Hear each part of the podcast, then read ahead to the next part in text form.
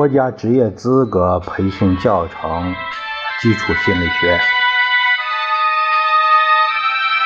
有事了不讲。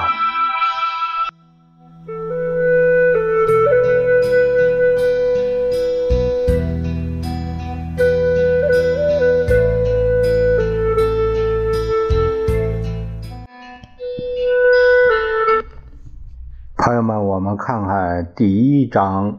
第四节，呃，第二单元，它讲的是遗忘以及遗忘的规律。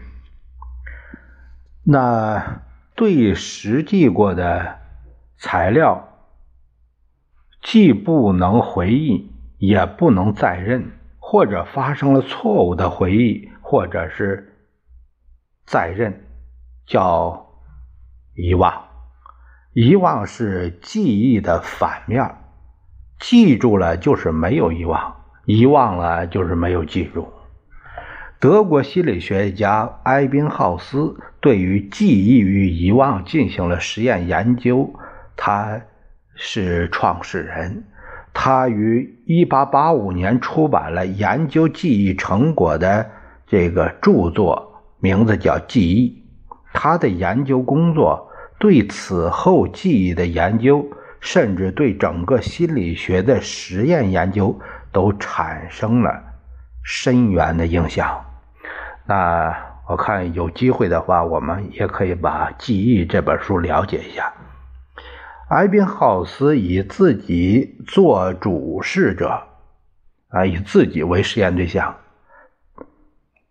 又以自己做被试者。嗯，自己给自己做记忆实验，他用的记忆材料叫无意义音节，也就是两个辅音或几个元音组成的音节。这个音节不是一个字，拿它做记忆材料，这就是无规律。对被试者来说，他们的难度是一样的，因而便于比较。他。检查记忆保存量用的是节省法，也叫重学法，也就是让被试者学习一定数量的无意义音节，看达到学会的标准需要学多少遍或者是多少时间，然后间隔一定的时间来检验。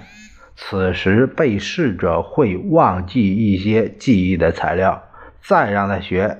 看需要多少遍或者是多长时间才能达到学会的标准。重学时比初学时少用的学习遍数或者时间，呃，占初学时学的这个百分比，就是记忆保存量的指标。节省的遍数越多，说明被试者保持的越好，遗忘的越少。埃宾浩斯获得了大量的实验研究成果，其中一项成果便是查明了遗忘的进程。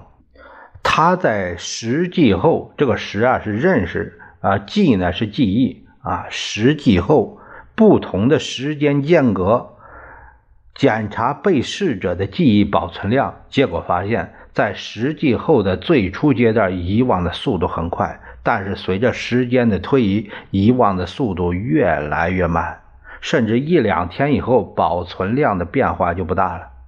后人用他的实验数据，以间隔时间作为横坐标，以保存量为纵坐标，画了一条说明遗忘进程的曲线，叫保持曲线。因为保持的反面是遗忘，所以有人也把这条曲线叫做遗忘曲线。不过，保持的量是越来越少的。如果是表示遗忘的话，那遗忘的量是越来越多的。曲线它也该反过来，这个曲线也该反过来。从保持曲线来看。遗忘的速率开始很快，随着时间的推移，遗忘的速度就越来越慢，呈负加速型，也就是遗忘的进程是先快后慢。从以往进程的规律应该得到启示。为了取得良好的记忆效果，要做到及时复习。如果不及时复习，在较短的时间内，很多内容都忘记了，再去复习就事倍功半。如果在没忘、遗忘或者是忘的较少的时候赶快复习，这样就能收到事半功倍的效果。啊，这个相当重要，对我们学生来说那更是重要。我们下面呢，来，这是呃第二单元讲的是这个遗忘和遗忘的规律。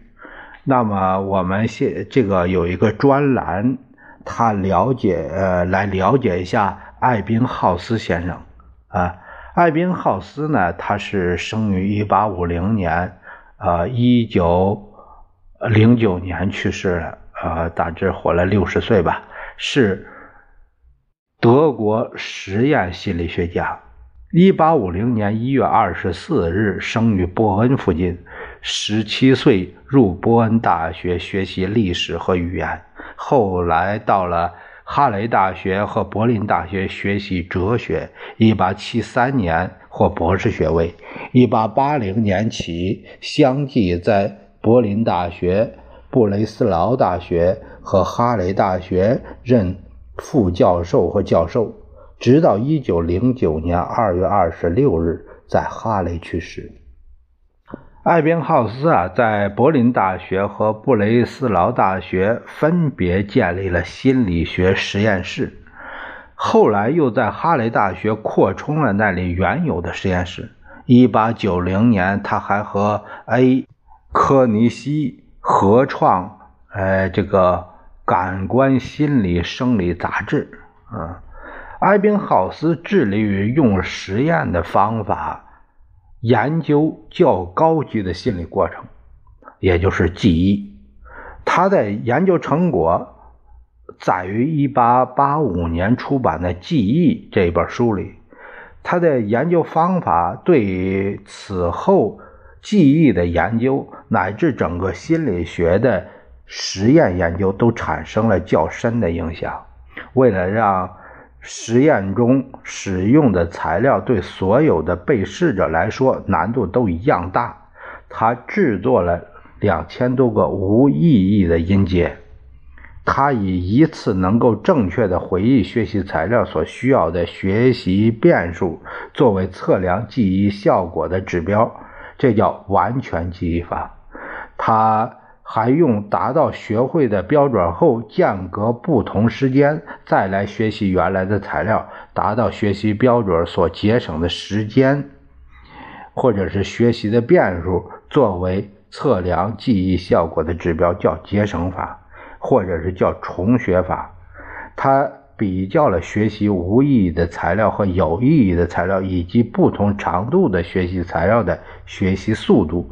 考察了过度学习、集中学习和分散学习的效果。后人用他的实验结果绘制的不同间隔时间和记忆保存量影响的曲线叫做艾宾浩斯保持曲线。他发明的填充实验后来被广泛的运用于智力测验和作业测验。这个，这就是艾宾浩斯先生。我们下一节会了解一下第三单元，讲的是遗忘的原因以及系列位置效应。